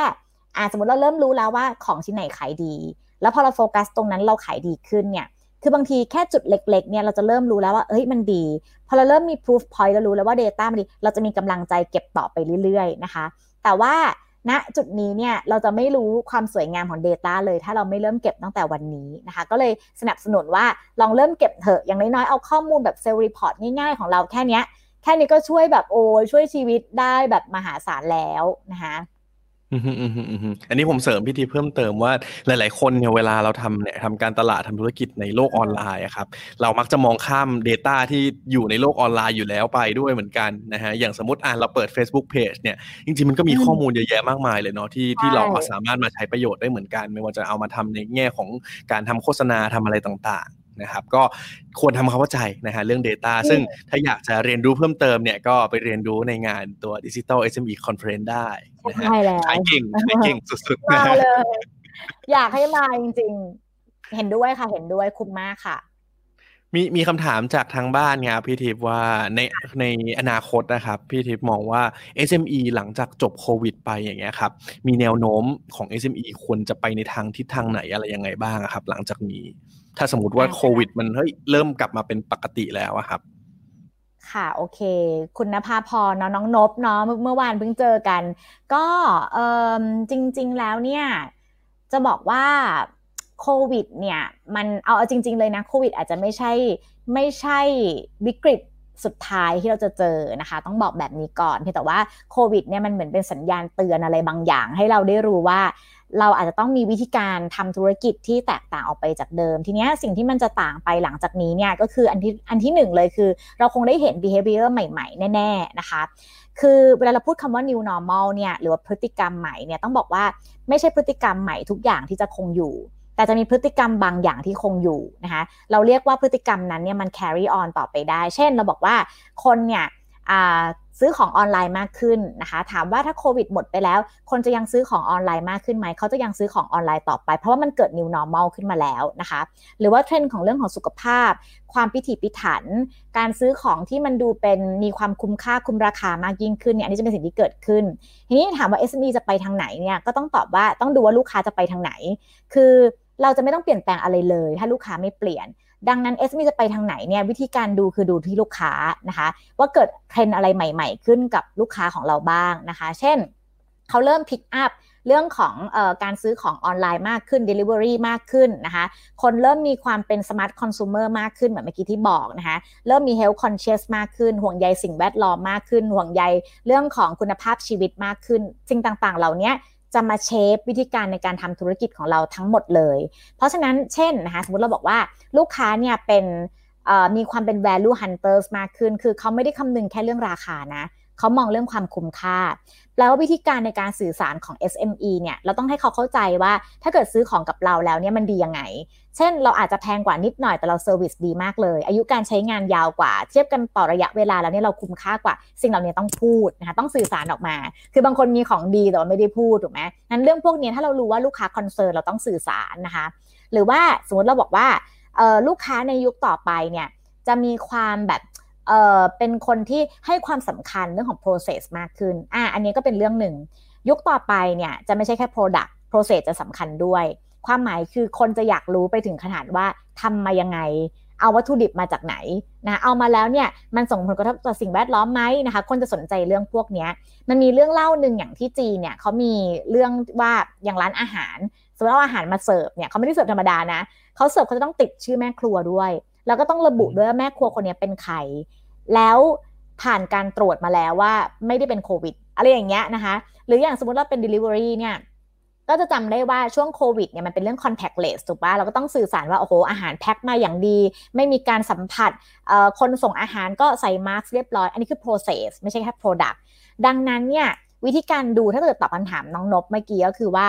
วิธีดูก็คือดูจากลูกค้าเป็นหลักนะคะ เราจะเริ่มเห็นละว่า SME ยุคต่อไปจะต้องปรับตัวในเรื่องอะไรบ้าง แล้วคนที่ปรับตัวได้เร็วกว่า คนที่สามารถมองไปข้างหน้าได้ไกลกว่า อันนี้ก็จะมีความได้เปรียบ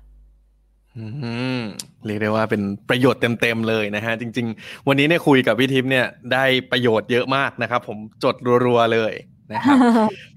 ก็นี่เรียกได้ว่าเป็นน้ำจิ้มแล้วกัน เดี๋ยวเต็มๆเนี่ยไปเจอกันในงานนะฮะอยากจะสอบถามพี่ทิพย์ครับช่วงหลังๆกันแล้วนะฮะเราก็อยากจะคุยเกี่ยวกับอนาคตสักหน่อย ว่าตอนนี้เนี่ยทางพี่ทิพย์เองแล้วก็ทางทีมเนี่ยมีแผนอะไรจะทำเพิ่มเติมอีกในอนาคตอีกไหมครับ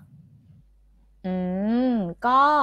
เอ่อ Digital Tips เนี่ยจริง ๆ passion ของเราก็คงเป็นเรื่องของ education นะคะ ดังนั้นเนี่ยสิ่งที่จะทำออกมาก็คงจะวนเวียนแถวๆนี้แหละนะคะคืออะไรก็ตามที่ทำให้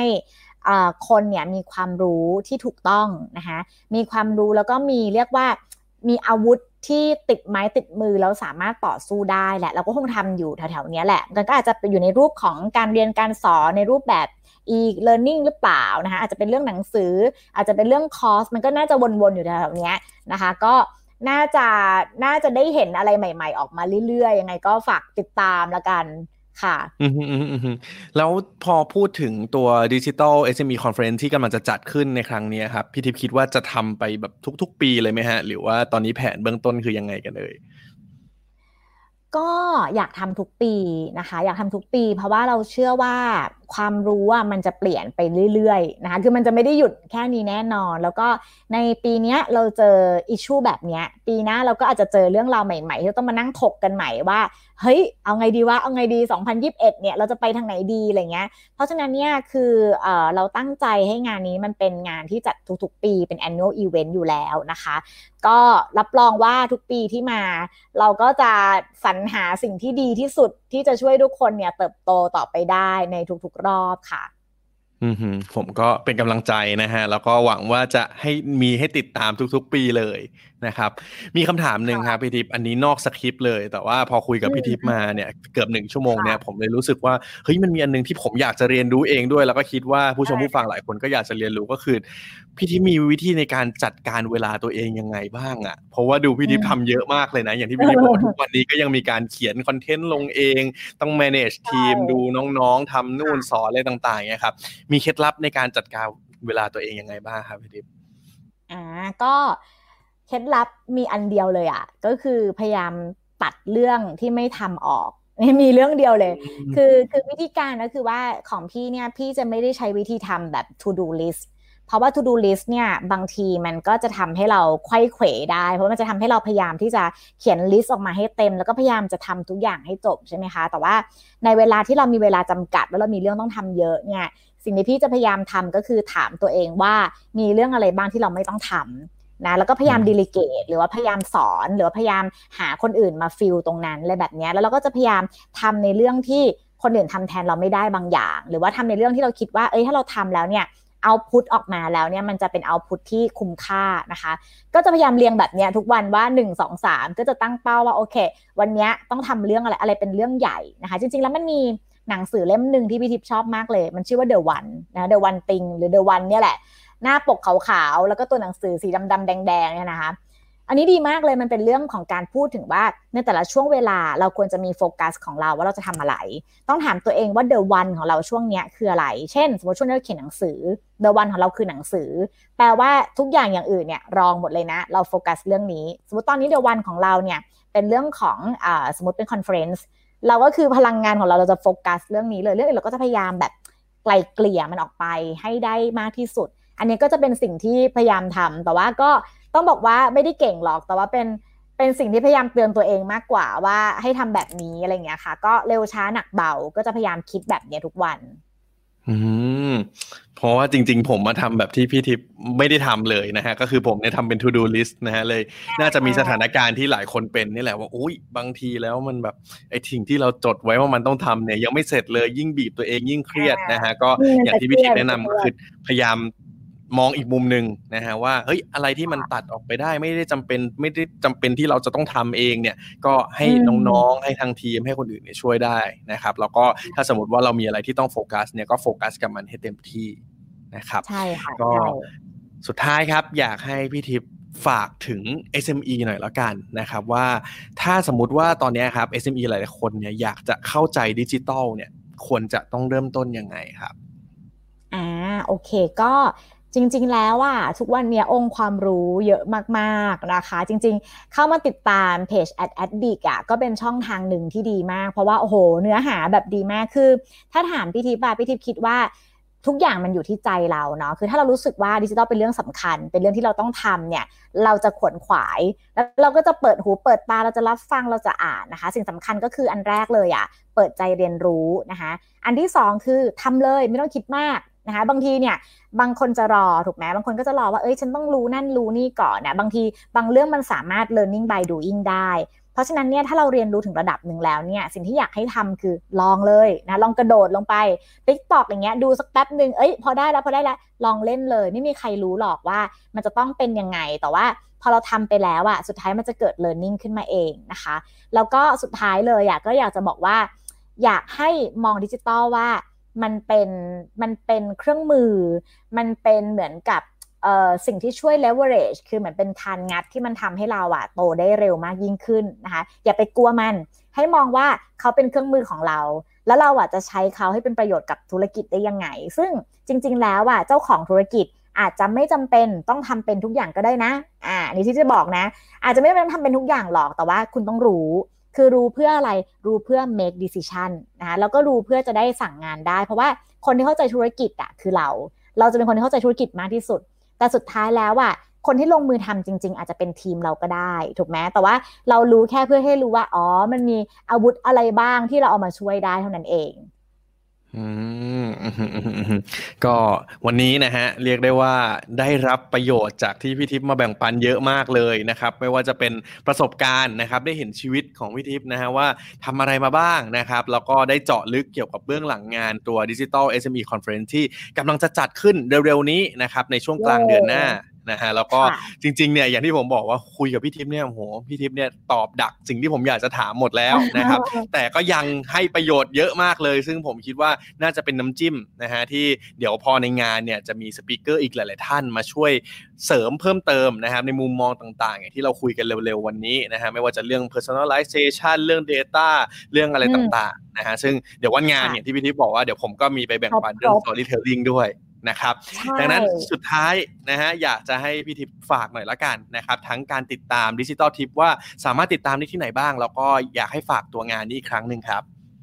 โอเคค่ะ ก็สำหรับท่านที่สนใจนะคะ เรื่องของดิจิ t a ลมาร์เก็ตติ้งเนี่ยยังไงฝากกดติดตามเพจ Digital Tips Academy ได้นะคะ ในนั้นก็จะมีความรู้มี content ที่เราตั้งใจทำมาก ๆ เพื่อให้ทุกคนเนี่ยได้มีความเรียกว่าอะไรดีล่ะมีความรู้ที่อัปเดตนะคะ แล้วก็ถูกต้องด้วยเนาะแล้วก็สำหรับงาน DSME Conference นะคะ งานนี้เนี่ยต้องบอกว่าเป็นงานที่เราตั้งใจมาก ๆ นะคะ แล้วก็ทีมงานเนี่ยทุ่มเท ทุ่มเทแบบทุ่มเทมากแล้วสปีกเกอร์ทุกคนก็ตั้งใจมากนะคะรวมถึงอย่างน้องเพร์ที่จะมาพูดคุยกับเราเนี่ยคือทุกคนตั้งใจมาจริง ๆ เพราะเรารู้ว่าช่วงเวลานี้เนี่ยมันเป็นช่วงเวลาที่สำคัญของ SME นะคะเป็นช่วงเวลาที่เป็นหัวเลี้ยวหัวต่อ และทิพย์เชื่อว่าวันหนึ่งวันนี้เปลี่ยนชีวิตเพราะว่าถ้าเราไปนั่งไล่ฟังแต่ละสปีกเกอร์ เราไปนั่งพยายามไล่ฟังเขาเนี่ยบางทีทั้งปีอะเราอาจจะฟังไม่จบนะคะด้วยซ้ำแต่วันนี้วันเดียวเนี่ยคือทิพย์เชื่อว่าเวลาเราไปฟัง conference เนี่ยมันอาจจะมีบางเทคนิค บางประโยค บาง mindset บางแนวคิดที่มันฟังแล้วอะแล้วมันมันสามารถเปลี่ยนอะไรหลาย ๆ อย่างไปแบบ totally change เลย เพราะฉะนั้นเนี่ยอยากจะให้ได้มาเจอกัน ทั้งจะเป็น on ground หรือเป็นออนไลน์ก็แล้วแต่นะคะ ดูแลทุกคนอย่างเต็มที่นะคะ เพราะฉะนั้น 15 กันยานี้ ใครที่สนใจบัตรนะคะ ก็สามารถสอบถามเข้ามาได้ทางแฟนเพจ Digital Tips ก็ได้นะคะ หรือว่าที่ Line at Digital Tips ได้เลยค่ะ ได้ครับก็วันนี้นะครับต้องขอบคุณพี่ทิพย์มากนะฮะคิดว่าเดี๋ยวในอนาคตนะครับหลังจากนี้เนี่ยถ้าสมมติว่าพี่ทิพย์มีอะไรใหม่ๆ มีอะไรอัปเดตเนี่ยก็อย่าลืมทักทายมาบอกผมได้นะฮะแล้วก็เดี๋ยวเราคงได้พูดคุยกัน แล้วก็หาโอกาสได้เจอกันเป็นตัวเป็นๆสักทีนะครับหลังจากที่อ่าได้เลยเราต้องคุยกันในออนไลน์เนี่ยมาสักพักหนึ่งแล้วนะฮะใช่ก็แล้ว หวังว่าในอนาคตจะมีอะไรใหม่ๆนะครับที่ทำให้เราได้ติดตามไปเรื่อยแต่ที่สำคัญนะครับ ถ้าใครยังไม่ได้ซื้อบัตรตัวออนไลน์ของตัว DSME Conference นี้นะครับก็อย่าลืมห้ามพลาดกันนะครับ วันนี้ขอบคุณพี่ทิพย์มากครับ ที่มาแบ่งปันกันครับ ขอบคุณครับได้เลยขอบคุณมากนะคะน้องเพิร์ดสวัสดีค่ะครับสวัสดีครับ ก็เป็นอีกหนึ่งเซสชันนะฮะที่บอกเลยนะครับว่าถ้าเพื่อนๆมาระหว่างทางเนี่ยอยากแนะนำให้ไปย้อนฟังกันเต็มๆได้นะครับเพราะว่าวันนี้เนี่ยพี่ทิพย์แบ่งปันทั้งประสบการณ์แบ่งปันทั้งเนื้อหาทั้งไฮไลท์ตัวงานที่กำลังจะจัด แล้วก็แน่นอนครับมีเคล็ดลับคำแนะนำดีๆเยอะแยะมากมายเลยด้วยนะครับดังนั้นเนี่ยสามารถย้อนรับชมกันได้ครับทั้งใน Facebook ทั้งใน YouTube นะครับและอีกช่องทางหนึ่งนะฮะนั่นก็คือพอดแคสต์นะครับสามารถเสิร์ชกันได้เลยครับ Addict Talk นะฮะก็อยู่ในช่อง The Addict นั่นเอง นะครับ วันนี้ก็ขอบคุณทุกคนมากนะครับที่ติดตามกันนะฮะก็เดี๋ยวรอดูกันต่อไปนะครับว่าแขกรับเชิญในสัปดาห์ถัดไปเนี่ยของเราจะมีใครกันบ้างนะครับวันนี้ขอบคุณทุกคนครับที่ติดตาม Addict Talk ครับไว้เจอกันต่อๆไปครับขอบคุณครับ สวัสดีครับ